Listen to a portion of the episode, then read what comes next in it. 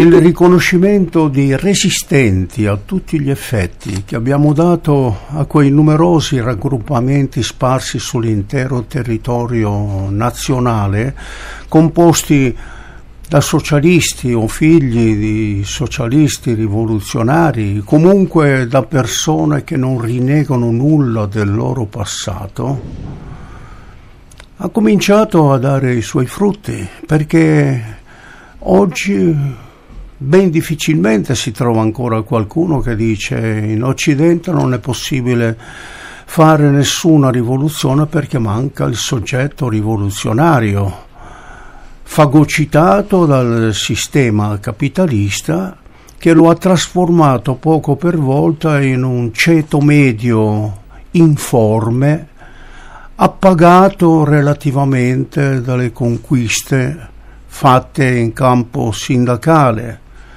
conquiste assolutamente fittizie. Sentite cosa scrive una parte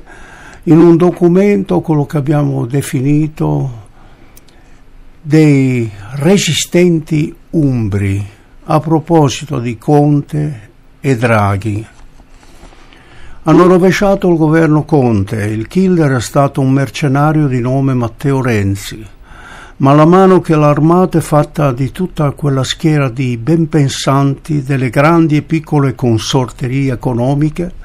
delle logge massoniche, della finanza italiana ed europea, delle forze liberiste che rivogliono il controllo totale della gestione pubblica e degli strumenti di potere, di quella lurida accozzaglia di pennivendoli opinionisti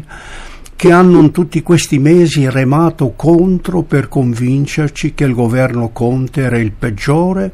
e il più sprovveduto dei governi. Questo palesemente non era vero.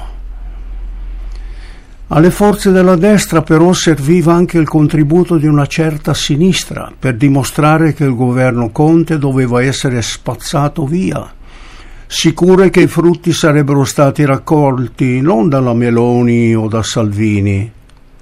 ma soprattutto dalla Confindustria.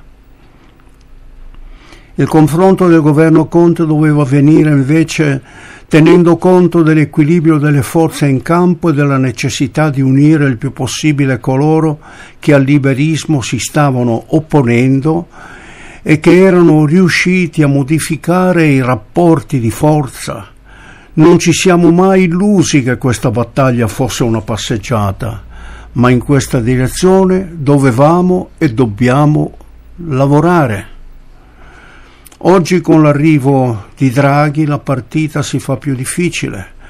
ma se siamo convinti della giustezza dei nostri obiettivi di difesa dei ceti popolari dalla crisi economica sanitaria,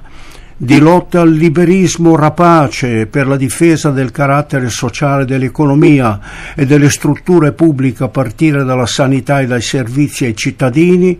dobbiamo trovare gli strumenti per reagire al golpe di Draghi. Dobbiamo rispondere con un programma di lotta popolare e costituzionale che si opponga ai salvatori della patria che vogliono ripetere l'esperienza squallida e fallimentare del governo Monti. Troviamo questo documento estremamente equilibrato e produttivo.